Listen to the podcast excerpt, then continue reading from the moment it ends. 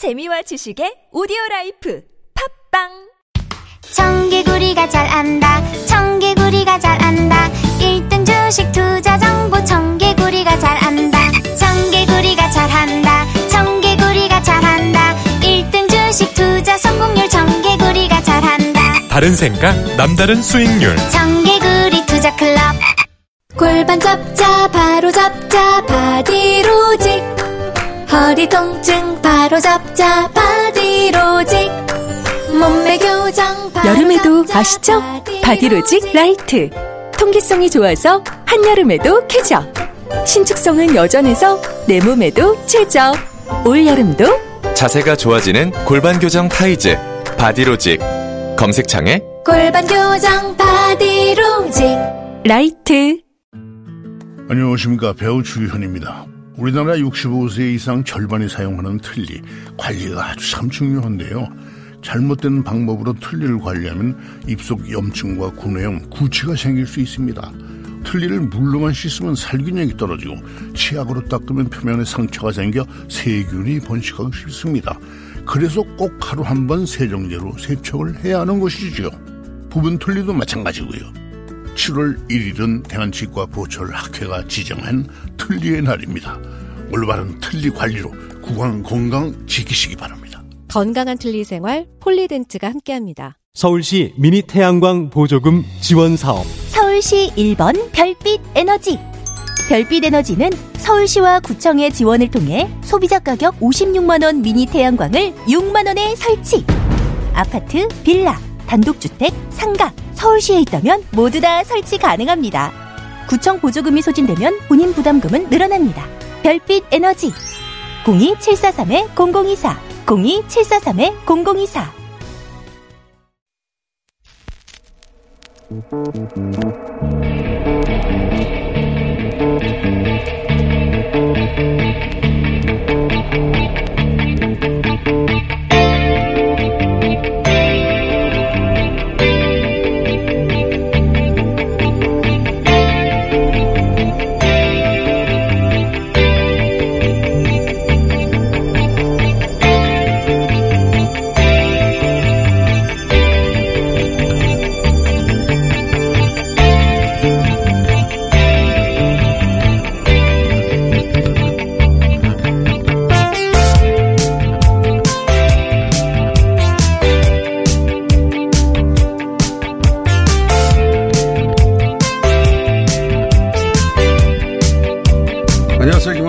한일 관계에 대해 충고하는 이들의 인터뷰, 요즘 언론에 자주 등장합니다.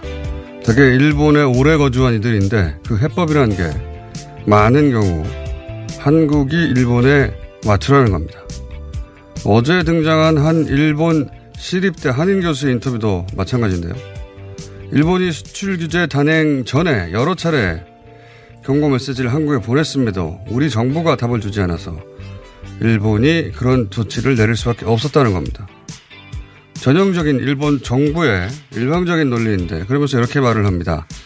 일본은 어떤 결정도, 철회도 다 절차를 거쳐야 하는데 일본의 그러한 일처리 방식을 알아야 하며, 대통령 중심제인 한국과 달리 일본은 내각제라 복잡한 결정 과정이 있기에 그에 맞게 접근할 수밖에 없다. 그러면서 일왕 즉위시까지 해결을 하고 시기를 맞추라는데 웃기는 소리죠. 어느 나라든 국가 단위 결정은 다 복잡한 고유의 프로세스가 있는 겁니다. 서로 고유의 방식과 정서가 있는데 어떻게 우리만 일본에 맞춥니까? 우리 고유의 프로세스에 맞춰서 8.15 광복절까지 일본이 결자 해제하라는 말을 왜 못합니까? 저는 이런 분들 인터뷰를 접할 때마다 일본에 오래 살았다는 이유로 한국 언론에 등장해 일본이 이런 특성이 일본에 맞추라고 할 게 아니라 일본 언론에 등장해서 한국 고유 시스템이 이러하고 한국 사정이 이러한데 일본 정치가 무엇을 잘못했는지 일본 여론을 상대로 설득하려는 그런 인터뷰는 왜 안 하는 건지 묻고 싶습니다. 그렇게 일본을 잘 알면 일 좀 하세요. 김어준 생각이었습니다.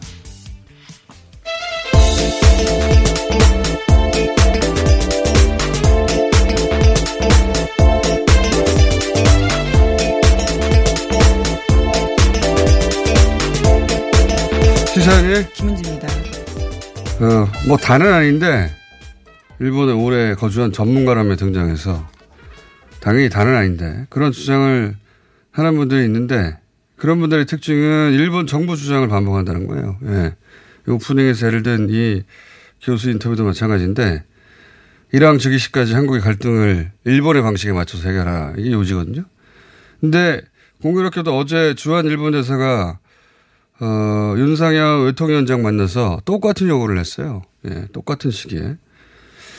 저는 이게 일본 쪽에서 섭외해 준 인터뷰가 아닌가 싶을 정도인데 그 교수의 인터뷰가 꼭 그렇게 일본 정부 쪽에 섭외해 준 건지는 모르겠습니다만 일본이 원래 이런 짓을 잘하긴 합니다. 예, 기자를 사기도 하고 지난번에 저희가 소개시켜준 주전장에도 그런 얘기가 나오는데 기자를 돈 주고 사죠. 실제로. 미국에서 대언론 정책이라고 할 것도 없죠. 일종의 예. 로비를 했을 때 그렇게 했다라고 주전장 감독이 이야기하더라고요. 예, 실제 사례가 등장하고 액수도 예. 등장하고 그 돈을 준 사람도 등장하죠. 예, 그런 거 잘 하는데 이런 얘기를 할 게 아니라 거꾸로 그렇게 일본을 잘 알고 일본어를 잘하고 일본 사정이 밝고 하면 한국인으로서 일본 여론을 상대로 왜 한국인이 이렇게 화를 냈는지 설명하고 설득해야 될 거 아닙니까? 저는 그게 할 일이라고 보는데 거꾸로 하고 있다는 거죠. 일본 정부 입장을 왜 자기가 대변해 줘요? 일본 정부가 열심히 얘기하고 있는데 예, 한국말로. 네, 물론 한국에서는 아직 확인된 바는 아닙니다. 그런 식으로 일본 언론이 혹은 일본 정부가 개입해가지고 인터뷰가 되어 있는지. 물론입니다. 예. 네. 이 건이 그렇다는 얘기는 아는데 네. 일반적으로 그런 일을 잘하는 데다가 그런 의심이 그런가 하고 의심이 잠깐 들었던 것은 똑같은 주장이니까요. 이랑 즉위식에 맞춰서 해결하라. 라는 메시지가 같은 날 서로 다른 채널을 통해서 나온 거죠. 예. 하나는 일본 오래 산 한국인 교수로부터 하나는 일본 대사가 우리 외통위원장을 만나서. 그래서 저는 공교롭게도 같은 날 이런 메시지가 나오는 것이 의심스럽다는 생각이 들고요. 자, 첫 번째 뉴스는요. 네, 러시아 군용기가 어제 두 차례 한국 영공을 침범했습니다. 이에 공군이 360여 발을 경고 사격했는데요. 중국 등 외국 군용기가 한국 방공식별구역, 흔히 카디즈라고 부르는데요. 여기에 진입한 것은 여러 차례 있었지만 영공을 침입한 것은 이번이 처음이라고 합니다. 어제 상황 발생 전후로 중국 군용기도 카디즈에 들어왔다라고 하는데요. 영공은 국제법상 국가의 주권이 적용되는 공간이고요. 반면 한국의 방공식별구역, 그러니까 카디즈는 국제법상 주권이 적용되지는 않습니다. 이걸 이제 두고 저희가 3부에 김종대 의원하고 군사전문 의원과 얘기를 나눠보겠습니다만 김종대 의원은 잠시 후에 듣기로 하고 개인적인 해석을 좀 해보자면 제가 또 나름대로 국제정치에 관심이 많지 않습니까? 예, 실시간 국제정치. 이게 실수라는 해석도 있고 고의라는 해석도 있거든요. 개인적으로는 고의의 한 표입니다. 네, 그러긴 시간이 너무 길거든요. 예. 7시간 가까이에 러시아와 중국이 그런 일들을 벌였습니다. 물론 그 시간 내내 했던 건 아니지만요. 실수라고 하는 해석의 이제 근거 중에 하나는 러시아, 중국이 우리와 군사적 긴장을 고조시킬 하등의 이유가 없지 않냐. 없죠. 전혀 없습니다. 그런데 저는 왜 고의라고 보냐면 러시아, 중국이 이제 그 지역 근방에서 서로 붙어서 작전하는 것은 사드를 배치한 전후일 거예요. 그쯤 되는 걸로 제가 기억하는데, 이제 미국이 이제 중국을 자신의 그 도전하는 패권 국가로 인식하면서, 아래로는 인도, 또 뭐 대만, 호주, 이렇게 삥 둘러싸는 작전을 폈죠. 그 중에서 동북아는 한미일의 동맹으로 커버한다. 이게 이제 미국의 구상인데, 저는 러시아와 중국이 이 미국의 이제 동북아에서의 전략에 대해서, 마침 볼튼도 일본과 한국에 오는 김에 그게 미국의 뜻대로 될 거 아니야? 저는 이렇게 잽을 날리는 거라고 봅니다. 왜냐하면, 미국 니네들이 생각하는 만큼 한국과 일본의 군사적 이해가 일치해? 이런 거죠. 사실 독도에 이렇게 지나가면 한국과 일본이 독도를 두고 군사적으로 한편이냐? 이런 질문을 던진 것과 마찬가지예요. 이 메시지를 미국에 던지는 거라고 보는데 실제로 독도를 두고 한국과 일본이 군사적으로 일치될 수가 없죠. 절대로. 네. 네, 또 실제로 어제 일본이 또다시 독도 영유권을 주장하는 망언을 내뱉기도 했는데요. 스가 요시히데 관방장관이 어제 정례 기자회견을 열면서 네. 한국 군용기가 경고사격한 것에 대해서 항의했다라는 식의 이야기를 했습니다. 이거는 좀 초라한 저는 항의라고 보는 것이 자기들 땅이라고 이제 주장하는데 그럼 우리처럼 출동해서 경고사격을 하더라요. 어디 있다가 나중에 나와서 말만 합니까? 예. 그러니까 실제로 말은 그렇게 하지만 독도들 자기들이 방어할 땅이라고 생각했으면 그렇게 출동해서 사격을 했어야죠. 나중에 자위기가 뭐 출동했다고 하는데 언제 출동했는지는 밝히지도 않고 이건 뭐 초라한 이야기라고 보고. 근데 제가 관심 있는 대목은 이게 러시아 중국이 나름 영리하게 계산한 거죠. 긴장감을 높이는 방식으로 심지어 어제 볼턴이 오는 날이었기 때문에 더욱더 주목을 받고 있는데요. 미국의 메시지를 던진 네. 거예요. 니들이 생각하는 그 봉쇄 전략이라는 게 그렇게 니들 뜻대로만 되는 게 아니다. 저는 근데 이게 우리에게 나쁘지 않다고 생각합니다. 우리 입장에서 굉장히 어리둥절하거든요. 이게 도대체 이게 무슨 일이 벌어진 거냐. 그동안에 우리에게 그 적성국이 어디냐. 북한 얘기하는 겁니다. 아니면 뭐 나가서 일본 정도 얘기하는 거. 그게 끝이에요. 굉장히 복잡한 지정학적 위치 속에 있는데 우리는 굉장히 단순한 세계 속에 살았어요. 지정학적인 위치에 비하자면. 저는 이게 나쁘지 않다고 생각하는 이유가 뭐냐면 동북아 지정학에서 국제정치에서 한국이 하나의 독립된 변수로 계산되기 시작했다라고 저는 보는데 무슨 말이냐면 동북아 안보 측면에서 한국이 계산할 필요가 없었던 게 그냥 미국만 계산하면 됩니다. 왜? 미국도 때로만 했거든요. 네, 한미일 동맹이 단단히 묶여있던 하나의 소속이긴 했으니까요. 그러니까 한미 동맹으로 단단히 묶여있어서 한미일까지 갈 것도 없고 별도 취급하지 않아도 상관이 없어요. 이 지정학적 위치에서 변수를 고려할 때 변수가 안 되는 것이 생각해 보세요. 위안부 합의나 사드 배치 같은 거는 우리 정부가 하기 정말로 어려운 거였어요. 위안부 합의는 우리 정부한테 위안부는 없고 전원 매춘부라는 합의를 일본과 하라는 거거든요. 우리 정부한테. 우리 정부는 절대로 받아들일 수 없는 건데 당시 미국이 그 한미일 군사동맹 구상 때문에 우리한테 강요한 거 아닙니까? 그러니까 해버렸어요. 역사적으로 절대 할 수 없는 일을 해버렸다는 거죠. 그리고 사드 같은 경우도 미국과 중국과의 교육 수준을 볼 때 최소한 중국에 가서 사전 통보를 하거나 양해를 구하거나 설득을 해야 될 사안인데 거기 가가지고 안 한다고 해놓고 열흘 만에 총리가 가서 안 한다고 해놓고 황교안 총리죠. 안 한다고 해놓고 열흘 만에 배치해버렸지 않습니까? 절대로 있을 수 없는 일인데 미국이 하라니까 우리는 해버렸어요. 그러니까 한국에게는 우주에서 미국밖에 없는데 한국을 따로 변수로 취급할 이유가 없는 거죠. 군사적으로. 안보 측면에서. 근데 이제는 한국이 이 국제 정세 속에서 우리한테 가장 유리한 게 무엇인지 미국도 막 움직이려고 하고 국제 외교장에 우리 도장을 찍기 시작한 거예요. 그래서 변수가 되기 시작한 겁니다. 그러면서 일본과의 관계에 있어도 독자적으로 판단하기 시작한 것이고 여기 지나갔더니 마침 일본과의 관계도 좋지 않잖아요. 예, 우리가. 그래서 지나간 거예요. 자, 봐라 그러면서 미국에 그런 메시지를 보내는 것이고 저는 이게 이렇게 복잡한 지형에서는 당연히 지금 당장 지금은 누가 우리 편이지? 라고 따지는 게 너무 당연한 것이고 그리고 그렇게 끊임없이 변해가는 게 너무 당연한 것이고 그때 우리 이익에 가장 부합하는 게 어떤 스탠드인지 계산하는 게 당연한 것이고 그래야 자기 몸값도 제대로 받을 수 있는 거예요. 국제정치에서. 저는 그래서 중국과 러시아가 우리가 그렇게 깨달으라고 한 건 아니지만 자기들 이익 때문에 한 거지만 저는 나쁘지 않다고 생각합니다. 어리둥절하죠. 갑자기 긴장감이 올라간다라는 차원에서 네. 걱정이 있긴 합니다. 아니 이때 네. 그러니까 일본과 잘 지내 모든 걸 다 깡그리 무시하고 이런 사람들만 조심하면 됩니다. 그건 다시 예전으로 돌아가 가지고 변수가 되지 말라는 거거든요.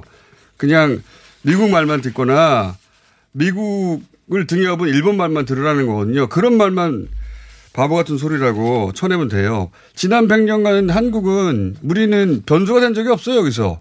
한 번도. 이제야 변수가 되기 시작한 거라고 저는 그 의미를 받아들이고. 이거 별일 아니라고 봅니다. 근데 실제. 전쟁 안 나요. 여기서. 예. 나한테 질러보는 거죠. 자, 다음은요. 네, 일본 정부가 한국 전략물자 수출 통제 법령에는 재래식 무기에 대한 캐치홀 규제 근거 조항이 없다. 그러니까 화이트 리스트에서야 목록을 삭제하려고 하고 있습니다. 이러한 이유를 들어서 하고 있는데요. 하지만 똑같이 캐나다에도 이런 법령이 있는데도 거기에는 적용하지 않는다라면서 한겨레 신문이 비판하는 기사를 실었습니다. 자, 뭐 그거야. 어제도 얘기했지만 이 건 관련해서는 일본의 수출 규제 관련해서는 일본에 유리한 게 하나도 없습니다. 예, 하나도 없으니까 일본이 자국 내에 있는 외교관들 불러 들어가지고 경제 보복이 아니라고 자꾸 설명하는 거 아닙니까? 네, 대신에 한국 대사관은 참석 대상에서 제외했다라고 하는데요. 네. 예, 어떤 나라를 불렀는지도 알려주고 있지 않다라고 합니다. 그러니까 도쿄 주재하는 외국 대사관 사람들을 왜 불러요?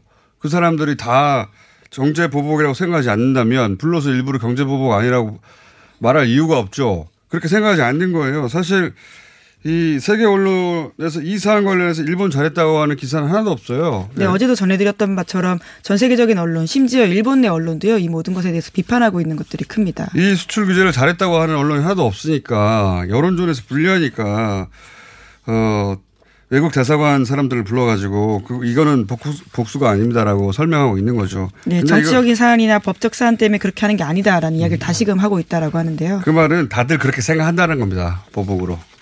그리고 이거 아무 소용없는 짓이에요. 공무원들이 뭐라도 하라고 그러니까 하는 거지 외교관들이 바보입니까? 거기서 공문이 나와서 이거 아닙니다고 설명하면 아 그렇구나 하고 넘어가게. 이게 바보 같은 짓이다. 자, 다음은요. 네, 일제강점기 강제노역을 했던 피해자들이 미쓰비시의 한국 내 자산을 강제로 매각해달라고 법원에 신청했습니다. 미쓰비시가 대법원의 배상 판결 이후 8개월 동안 아무것도 하지 않아서 강제 집행 절차를 나서겠다라고 하는 건데요. 미쓰비시에 대해서 대법원은 지난 11월에 피해자들에게 모두 5억 원을 지급하라고 판결한 바가 있습니다.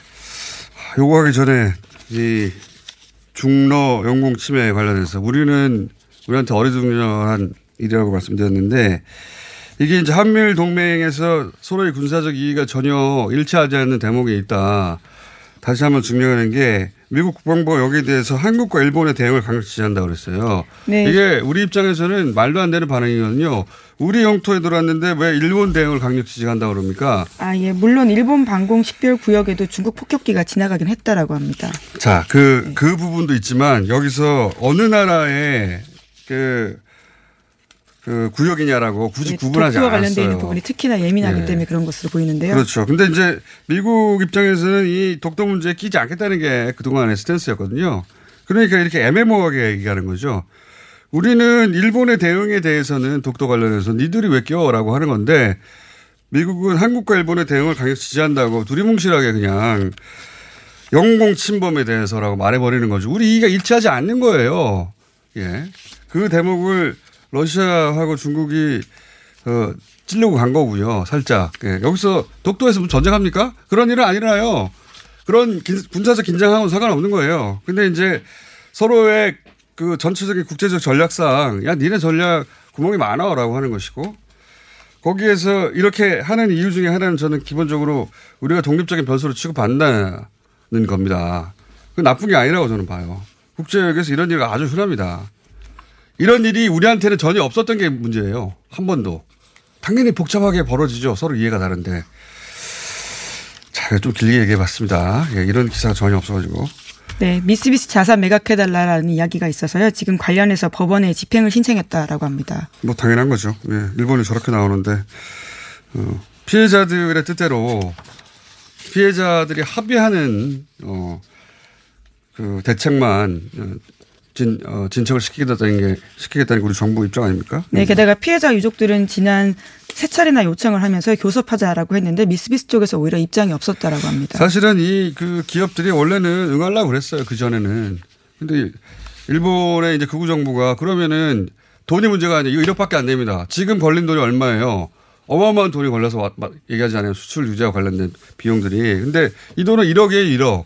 돈 때문에 이러는 게 아니고 일본 정부가 얘기했던 불법은 하나도 없었다. 거기에 안 맞으니까 이러는 거예요. 왜냐하면 생존자도 한 명밖에 이제 남지 않았기 때문에 앞으로 강제징용에 시달린 그 피해자들이 와르르 등장해가지고 뭐 수만큼 수십만큼 할 거다 이것도 아니잖아요. 네, 식민지의 정당성을 네. 주장하고 있는 일본 입장에서 그러니까 돈 문제도 아니고 그냥 자기들이 오랫동안 주장해왔던 한 번도 침략 전쟁하지 않았다 그 연장선상에서 이거 인정할 수 없어 그러는 거예요. 그래서 이를 이렇게 키우는 겁니다. 바보들이죠. 자 여기서 잠깐 불매 저희는 불매가 고정 꼭지입니다. 잠시 짚어보겠습니다. 각계각층에서 저희가 불매운동 전해드리고 있는데 이번엔 지방정부 차원에서 동참하겠다고 하는 목소리가 나왔습니다. 어제 전국 시장, 군수, 구청장, 예, 지자체장들 협의회에서 성명 발표했는데 원창묵 원주시장 잠깐 연결해 보겠습니다. 안녕하세요 시장님. 네 안녕하세요. 시장입니다. 네. 예, 반갑습니다. 오늘 모신 네네. 이유는 원주시 이야기가 아니라 예. 이 전국에 있는 이제 그 시장 군수 구청장들이 모여서 기자회견을 네. 했다고 하는데 예. 기자회견의 내용이 어떻게 됩니까?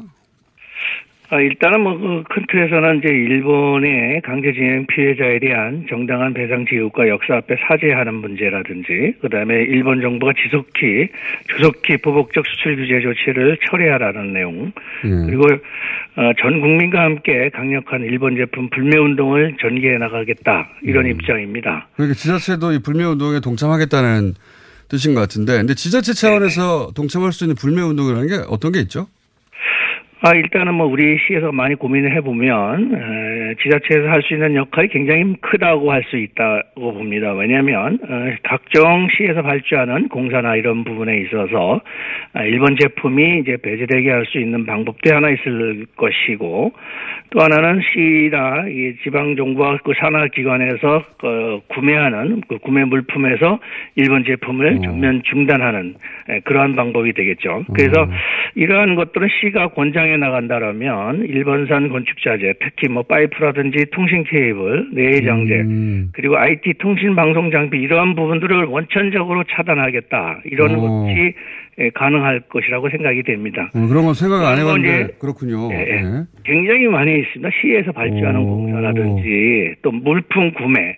또 뭐 그 각종 연수라든지 이런 부분을 이제 일본 출장 같은 경우는 전부 배제하는 방안 어허. 이런 것들이 가능하겠죠. 그럼 뭐가 있을까 싶었는데 생각보다 많네요. 그러니까 훨씬 많죠. 공공 분야는 사실 덩어리도 크니까 개인이 하는 게 그렇습니다. 아니라 네, 공공 분야에서 발제하는 건축물 같은 경우에 자재나 네네. 아예 배제해버리겠다. 그리고 공무상 연수 같은 경우에는 당분간 이 문제가 해결될 때까지 전면 중지하겠다 이런 거죠. 그렇습니다. 예.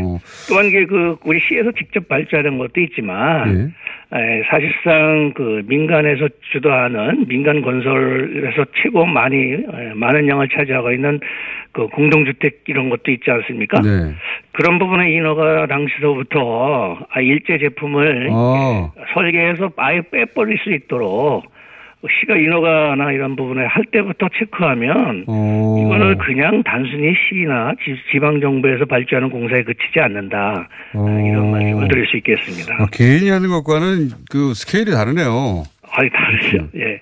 그리고 이제 이 지방정부 기초단체가 사실상 뭐 불매운동을 전개하거나 이런 데 뜻을 모은다 그러면 예. 사실 뭐 정부나 국회 차원에서 하기도 굉장히 어려운 거는 지방정부는 훨씬 더 자유로울 수 있고 또 하나는 이 지방정부하고 관련돼 있는 사업이나 또 보조단체 그다음에 시민운동단체들이 워낙 많이 있어서 이러한 부분들에서 시가 직접 나서지 않더라도 시민이 주도하는 이런 각종 행사라든지 이런 데 지원을 통해서 불매운동을 확실하게 전개할 수 있다고 봅니다. 이거는 뭐 광역기도 할 수 없고 정부나 국회에서 할 수 없는 것을 지방정부만이 또 아주 강력하게 할 수 있는 그런 조치가 가능할 것이라고 봅니다. 그렇군요. 이게 정말로 말씀하신 대로 시행되면 그 개개인이 하는 불매운동하고는 이제 차원이 다를 것 같습니다. 예. 물론 개개인들이 하는 거는 뭐 이렇게 온라인상으로 이제 불매운동도 전개하고 그럴 수 있겠죠. 근데 이제 시가 기초정부에서 움직인다고 하는 것은 시정부와 관련된 각종 단체들이 많아요. 쉽게 얘기하면 시민운동단체인 그 새마을운동이나 바르게살기협의회, 또 주민자치위원회, 또 이통장리연합회, 또 농민단체 등 굉장히 많은 시민운동단체들이 있는데 효율적으로 지원하게 되면 이것은 온라인뿐 아니라 오프라인으로 오프라인상에서 확실하게 일본에게 강력한 경고를 메시지를 전달할 수 있다고 봅니다. 알겠습니다. 마지막 질문인데요. 그 전국 시장 군수 구청장 협의회 명의의 성명인데 전국 시장 군수 구청장 대부분이 같은 뜻입니까? 그렇습니다. 이분은 앞으로도 아마 저희가 앞으로 이제 협의회이니까 저희가 이제 협의를 해 나가겠지만 아마 시장 군수 구청장들이 뜻을 같이 하고 있기 때문에 아마 50만 100만 이러한 골기대에도 충분히 가능하다고 생각합니다. 그래서 온라인상에서 시민들이 불매운동 전개하고는 차원이 다른 아주 강력한 그러한 불매운동도 전개가 가능할 것으로 보고 있습니다. 알겠습니다. 어제는 성명 발표 단계니까 구체화되면은 좀 구체적으로 알려주십시오. 어떻게 실제로 시행되는 게 이런 게 있다고 다시 한번 연결할게요. 네, 알겠습니다. 예. 오늘 말씀 감사합니다. 네, 고맙습니다. 다음에는 다른 시장으로 오셔야 되겠군요. 예, 전국에 많으니까. 원창묵 원주 시장이었습니다. 이렇게 저희가 생각지도 못하는 곳에 불매운동, 그러니까 일본에 화가 단단히 났어요. 국민들이. 예. 감정적으로 난 게 아니라 아주 이성적으로 제대로 났어요. 예, 오래 갈 것 같고 잘못 건드렸다고 봅니다. 예. 자, 뉴스가 더 있습니까? 네, 제목만 말씀드리겠는데요. 브렉시트 강경파인 보리스 존슨 전 영국 외무장관이요. 영국 총리의 신임으로 취임하게 됩니다. 네. 이분이야말로 포퓰리스트의 전형 같은. 네, 그래서 전 세계적으로 유일하게 거의 환영하는 사람은 트럼프 대통령밖에 없다라는 평가가 나오고 있는데요. 예, 물론 집권에 대해서는 새롭게 좀 부드러운 메시지를 내고 있긴 하지만 여전히 걱정이 많다라는 것들이 외신의 평가입니다. 아니, 이제 취임인데 얼마나 버틸까가 뉴스예요. 예. 그 정도로. 뭐랄까요. 우파들에게, 특히 이제 극단적인 우파들에게 인기는 있어요. 인기는 있고, 말도 재밌게 하는 편입니다. 저도, 저런 사람이 어떻게 총리가 될까 싶은 발언도 많이 했는데, 어쨌든 왜냐하면 브렉시트를 처음 주도한, 실제로 일을 해냈다기 보다는 상징적으로 이제 대외적으로 분위기를 잡았던 사람이죠. 예. 화면에 많이 나오고. 그래서 이 사람밖에 할 사람이 없어서가 아니라 누가 가도 어려운 일이니까 이 사람을 밀어넣은 거나 마찬가지라고 저는 봅니다. 예. 욕먹을 자리에 보낸 것이다. 근데 그 얘기는 따로 저희가 한번 하죠. 재밌습니다. 자, 여기까지 하겠습니다. 시사인의 김은지였습니다. 감사합니다. 2019년 7월 1일부터 미세먼지 저감을 위해 녹색교통지역인 한양도성 내 5등급 차량 운행이 제한됩니다. 12월부터 과태료도 부과하니 5등급 차량은 조기 폐차나 매연 저감장치 부착 등 저공해 조치를 서울시에 신청하시기 바랍니다. 자세한 사항은 120 다산 콜센터로 문의하세요. 이 캠페인은 서울특별시와 함께합니다. 이게 무슨 일이지? 로션 하나 바꿨을 뿐인데 내 얼굴이 어떻게 된 거야? 오빠, 얼굴이 왜 이래? 지혜야, 도대체 뭘 했길래 얼굴이 이렇게 환하고 탱탱해진 거야? 헤이브로 맨즈 브라운 올인원으로 로션 하나만 바꿨는데 얼굴이 엄청 환해지고 피부결도 좋아졌어. 잠깐, 그거 이름이 뭐라고? 로션 하나로 내 얼굴의 환한 마법이 시작된다. 헤이브로 맨즈 브라운 올인원 로션. 지금 포털에서 헤이브로를 검색하세요. 빼자로 끝나는 말은 똥빼 살빼 다빼 더빼 미궁빼 사랑. 빅동의 추억 미궁 대장사랑과 함께 이미 오랫동안 입소문으로 검증된 다이어트 제품 빼사랑. 숨기려 하면 숨길 수 있는 지방도, 숨기려 해도 숨길 수 없는 지방도. 똥빼 살빼 다빼 더빼 미궁빼 사랑. 광고와 실제품이 일치하는 제품 빼사랑. 박지희 씨, 내가 요즘 코어 매일 먹는데 너무너무 좋아요. 왜 좋은 거지? 9가지 기능성 원료가 활력을 충전해주거든요. 또 매일 먹어야 하는 멀티비타민을 한 번에 섭취할 수 있는 종합 건강기능식품이에요. 마카도 들어가네. 네, 페루산 마카도 아주 풍부하게 들어가 있어요. 박지희 씨도 매일 먹어요? 물론이죠. 김용민, 박지희가 추천하는 코어업 2+1 행사 진행 중. 포털에서 코업 검색하세요.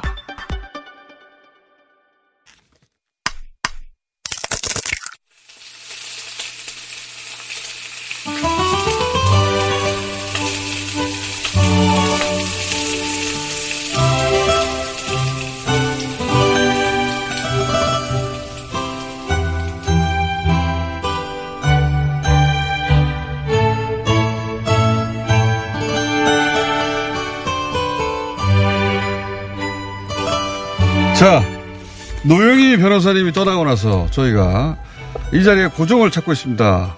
노영희의 노른자였는데 오늘은 오디션 두 번째 박준 변호사님 나오셨습니다. 네, 안녕하십니까, 박준입니다. 네. 화장이 잘 먹었네요. 네.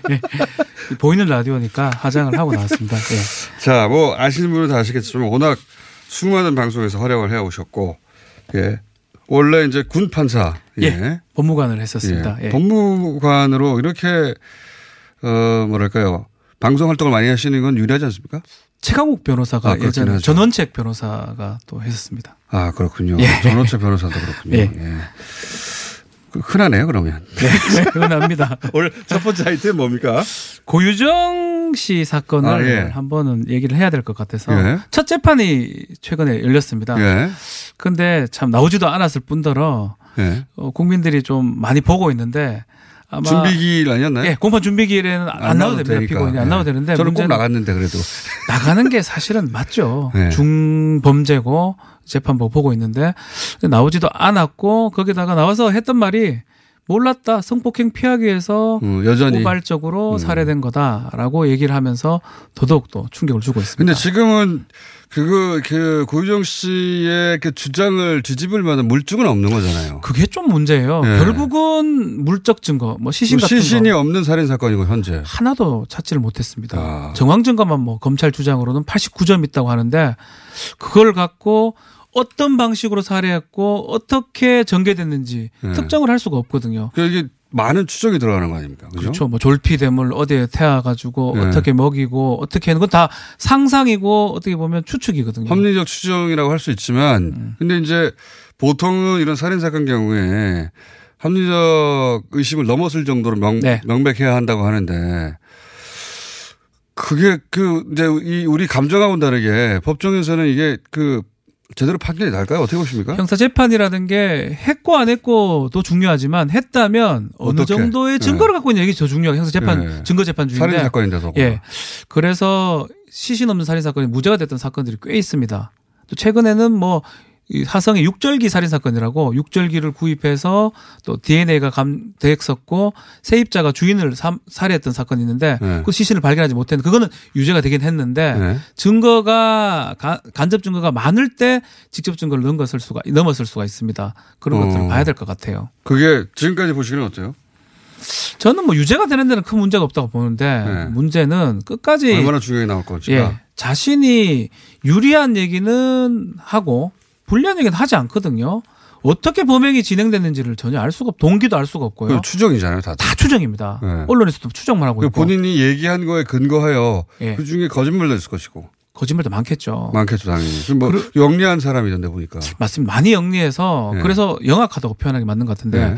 결국은 양형 기준상에 정말 한이면 4년, 6년이거든요. 살인죄도. 네.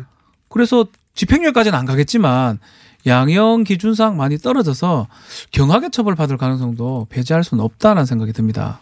아, 그러면 몇 년까지도 낮게 보자면. 양형 기준상으로는 5년, 6년도 지금 가능한 상황입니다. 아, 그래요? 만약 진짜 성폭행을 피하기 위해서 그렇게 했다는 게 맞다면요. 물론 그렇긴 한데 실제 성폭행을 피하기 위해서라는 걸 본인이 입증하는 것도 어렵잖아요, 사실은. 사실은 입증 책임은 검사한테 있는 거거든요. 아, 그렇죠. 그게 또 문제입니다.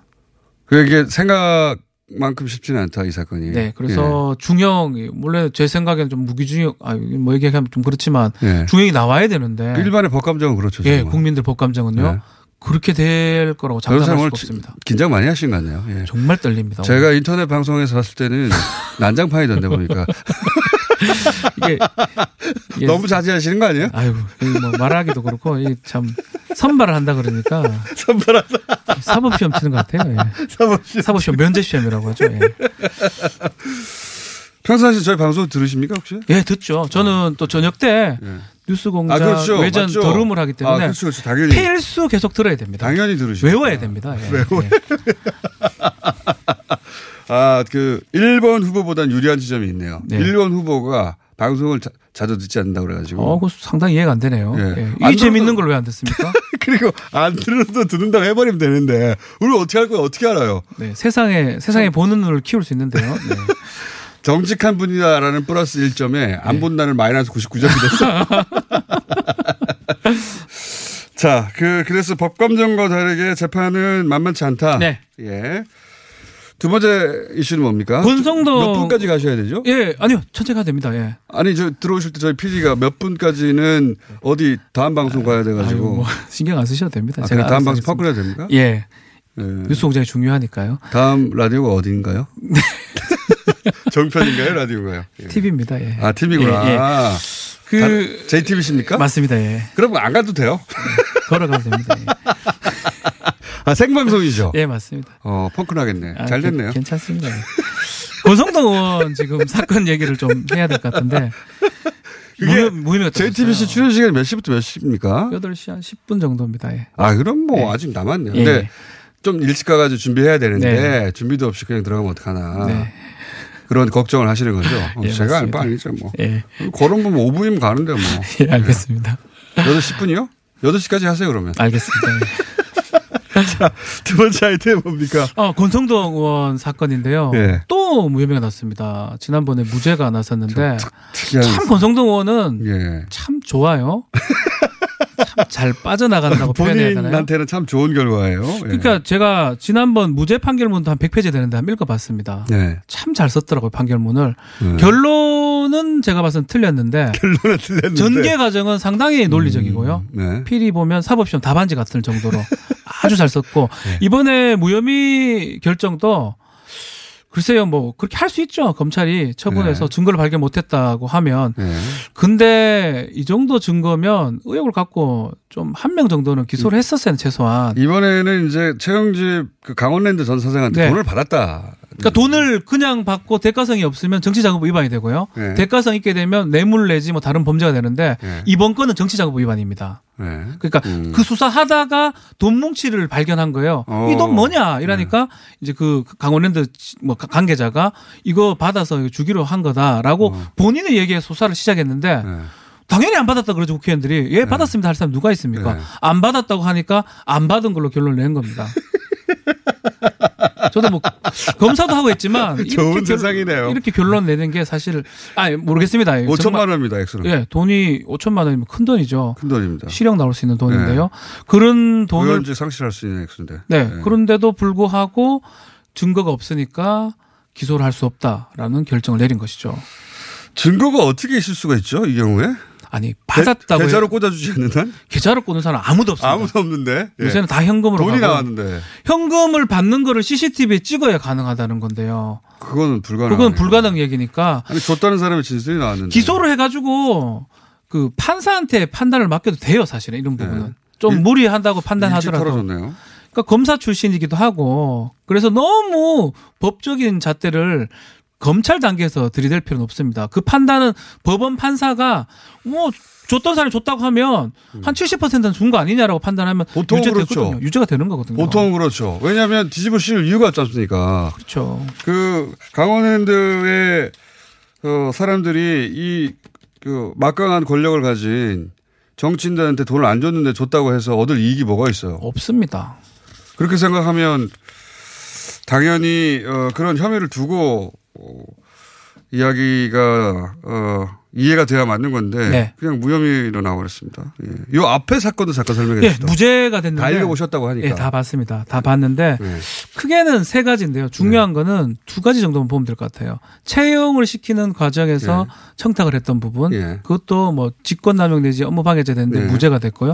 두 번째로 자신의 고교 동창을 사회이사로 선임했던 부분 예. 선정했던 부분 그거는 어떤 방식으로 무죄가 됐냐면 증거가 다 있었어요. 네, 다 그러니까 있었는데 위법 수집 증거 배제 법칙, 우리 독가 이론이라고 그러거든요.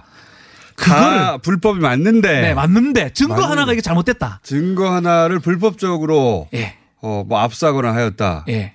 근데 이 불법적으로 압수했다는 것도 불법적으로 진짜 압수한 게 맞아요? 아닙니다. 검사가 압수수색하러 갔을 때 간 김에 좀 더 들고 온 거거든요. 네. 다 실무적으로 그렇게 하는데 원래는 그렇게 하잖아요. 그 범위를 벗어났다는 거예요. 별거 수사를 한 거예요. 영장에 A, B 말 압수하기로 네. 했는데 그 옆에 있는 C까지 왜 가져왔어? 아니, 갔는데 저도 압수해봤지만 갔는데 더 있는데 그걸 안 가지고 옵니까? 아니 불법 증거가 옆에 뻔히 있는데 압수수색하기 전에 몰랐죠. 그게 있을 줄. 그렇죠. 당연하죠. 네. 그래서 그 부분이 넘어가지 않습니까? 넘어가고 혹시 필요하면 다시 영장을 받아요. 사후로 네. 받든지 하는데 못했겠죠. 여기서는. 근데 이건 그래서도 그 들은 생각이 뭐냐면 야 이건 굉장히 적극적인 의지다. 네.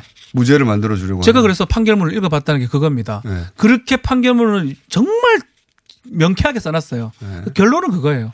무슨 사법시험 답안지처럼 답은 맞는데 이게 과연 맞나? 이런 생각이 들 정도로. 그러니까요. 위법 수입 증거 배제 법칙은 교과서에 나오는 얘기잖아요. 적용한 사례가 거의 처음입니다. 이게. 거기에다 이 중요한 사건에 앞으로 이거 많이 적용하려고 이걸 하는지 생각도 드네요. 양승태 대법원장. 그러니까요. 뭐 그러려고 그러는 거예요. 네. 예. 이 정도면 뭐 그 기본 점수는 받으신 것 같고요. 예. 아 뉴스공장 열심히 듣고 있습니다. 아니 그래서 저도 그 재판 결과 판결문 다 읽지 못했는데 요약본을 봤거든요. 그러니까 아 굉장한 의지를 가지고 무죄를 주려고 노력했구나. 진심이 담겨 있다. 맞습니다. 꼭 풀어줘야 되겠다. 진심. 꼭 풀어줘야 되는데 정말 누가 보더라도 열심히 썼다는 거 보여주는. 열심히 재판했다 보여주는. 그러니까 이게 이제 관심 대상이 됐기 때문에. 그 법률적으로 하자가 없도록 잘 써야 되겠다라는 어떤 의지도 거기 반영된 것 같아요. 하자는 없습니다. 그렇게 친다면요. 네. 전혀 없습니다. 교과서에 나오는 대로 한 거 아닙니까? 그렇죠. 그런데 네. 저는 그거를 유죄로 쓸 수도 있을 것 같아요. 제가 판사라면. 거꾸로? 예. 유죄는 그냥 그대로 쓰면 됩니다. 네 말 안 믿는다, 안 믿는다 이렇게. 100장하고 10장이면 됩니다. 그러면. 네. 다 똑같이 써놓고 예. 그러나 나는 믿을 수 없다. 나는 믿을 수 없다. 예. 자, 그렇게 해서 많이 보내셨어요? 육군에 계실 때? 아, 저 할 때는 제대로 판단을 했습니다. 예. JTBC 사건마장에도 출연하시고요. 예. TBS 무엇보다 더룸에서 지금 노영희 변호사와 함께 WMC로 진행하고 계십니다. 맞습니다. 게다가 MBC 라디오 세계는 그리고 우리 진행도 하셨고요. 예. 예. 국방부 민사소송 담당 법무관을 지내셨고. 맞습니다. 화려한 이력입니다. 가실랍니까? 아니요, 뭐 더 있겠습니다. 아니, 할 말도 없으신 것 같아요. 네, 들어가십시오. 네. 네. 저희가 주목하는 변호사, 네, 점수 보내주십시오. 합격 불합격. 박지훈 변호사였습니다. 감사합니다. 감사합니다.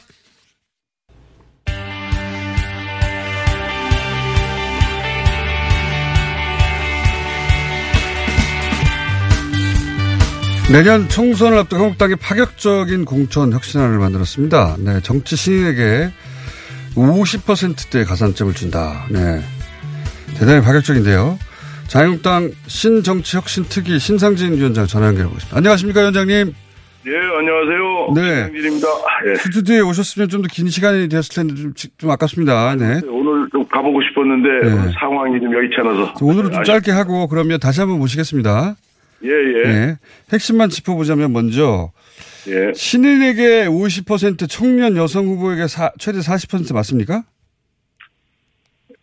예, 청년은 이제 최대 40%고요. 나이에 따라서 또저도 30도 있고 그렇습니다. 나이가 많을수록 예. 청년 중에도 나이에 차이가 있으니까 예, 그렇게 뭐 그렇게 공천 룰 저희 뭐 내부적으로 만들었습니다. 예. 이 정도면은 엄청나게 파격적인데 신인에게 50% 가산점이면 이렇게 되면. 이대로만 된다면 이번 21대 공천에서 정치 신인이 정말 대거 등용되는 거 아닙니까? 그죠? 예, 뭐 저희가 우리 한국당의 차원현실이 20대 국회에서 우리 국회의원들의 책임이 상당히 큽니다. 뭐 20대 그 참 공천의 그 막장 공천이라고 그러죠. 뭐 그리고 또 뭐 탄핵 사태를 겪고 하면서. 우리 당이 정말 이 상처 입은 그냥 큰 공룡 같은 신세라 정말 이걸 치유를 하려면 정말 새 수요를 많이 해야 돼서 그렇게 룰을 한번 마련해 봤습니다. 기성정당이 이 정도까지 파격적인 룰이 마련된 건 저도 처음 듣는 것 같은데 근데 이렇게 되면 유권자들은 신선해 하겠는데 현역 의원들은 굉장히 불안해지는 거 아닙니까? 그죠? 현역 의원들이 너무 많지 않냐. 네. 가산점이 이런. 의견들이 있습니다. 그래서 저는 그렇습니다. 이게 신인과 이 현역 의원의 실제로 지역의 경선을 할 때는 대체로 현역이 많이 아주 뭐 대대적으로 유리합니다. 그렇죠. 사실은. 예. 근데 현역이 그동안 잘했으면 신인에게 뭐 50% 가산점을 주더라도 충분히 그걸 뭐 극복할 수 있을 거고요. 뭐 지역구 활동이나 이런 게 못하고 지지를 못 받는 현역이라면 좀 더 노력을 해야 되겠죠. 예. 위원장님은 이렇게 파격적인 안을 마련했는데 과연 현역 의원들이 지금 이제 지도부가 받아들여야 되는데 현역 의원들이 중간에 블로킹하지 않을까요? 글쎄, 그거는 뭐 앞으로 이제 뭐 두고 봐야죠. 자, 이건 어떻습니까? 그러면은 가산점은 그렇고 불이익을 주는 조항들도 있죠. 예를 들어서 제가 보도를 통해 접한 거로는 과거에 경선에 불복했다든가 또는 네. 뭐 탈당을 했다든가 최대 30%의 감점을 주는 방안도 검토된다. 맞습니까? 예, 뭐 저희가 탈당 경력이 있는 사람들은 10%에서 30% 사이에서 감점을 주는 안인데요. 예. 그리고 또 뭐 공천 부적격자는 뭐 막말이나 또 부적절한 언행 예. 또 당에 또 커다란 해를 끼치고 사회적 지탄을 받는 예. 그런 경우들은 이제 부적격자까지도 대선 공천을 배제하는 것까지도 돼 있고요. 아예 배제한다. 예, 뭐 그런 심한 경우는 그렇게 하고 그다음에 이제 뭐 탈당자 같은 탈당했다 복당 경우 뭐 이런 경우는 예외적인 조항을 좀 뒀습니다. 뭐 그래서 보수 통합이나 또 당의 방침으로 복당된 예. 그런 경우는 예외로 하는 조항도 좋습니다. 예. 그러니까 새누리당 시절에서 자유한국당 바른당으로 분화됐다가 복당한 이런 케이스 같은 경우는 예외 조항이다. 그런 셈이죠. 예, 그 뭐 당의 어떤 그 방침에 따라서 예, 그 복당된 경우는 좀 예외 조항을 뒀습니다. 예. 그럼 최근에 3개월 막말 징계받은 두 분 이런 케이스는 그러면 아예 배제될 수도 있는 겁니까 공천에서?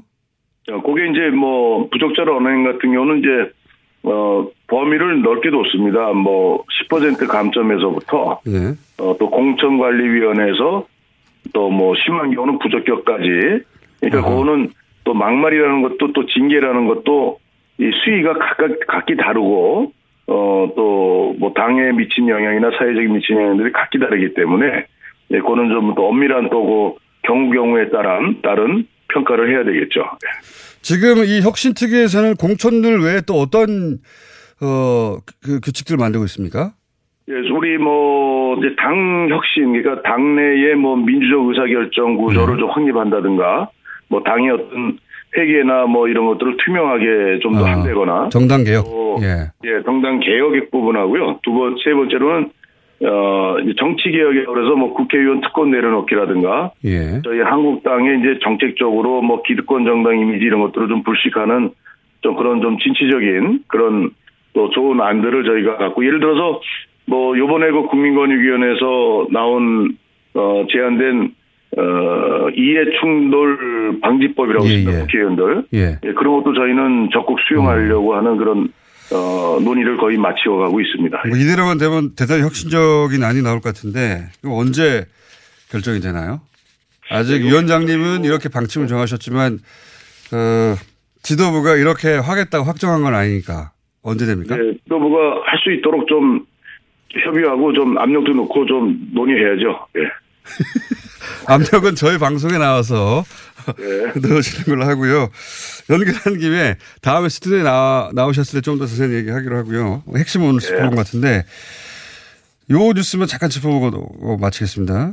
네. 그 의원님 지역구에 마침 윤영찬 전 국민소통수석이 출마 선언을 했어요? 예. 예, 예. 어떠십니까? 그렇습니다. 예. 자신 있으십니까? 뭐 모든 선거가 자신 있는 건 없고요. 예. 선거는 이제 마지막 선거 날 그 투표함 열어봐야 하는 거고. 근데 이제 저는 이제 84년에 성남에 들어가서 이제 밑바닥 생활을 했어요. 이제 생산지 공장 노동자로서부터 해서 동네에 너무 친숙하고 또 사선 동안 하면서 이제 나름대로 열심히 한다고는 했는데 또 지역 유권자분들이 또 저에 대한 어떤 평가를 어떻게 해주시냐. 이거에 따라서 저는 그냥 열심히 할 뿐입니다. 뭐 상대가.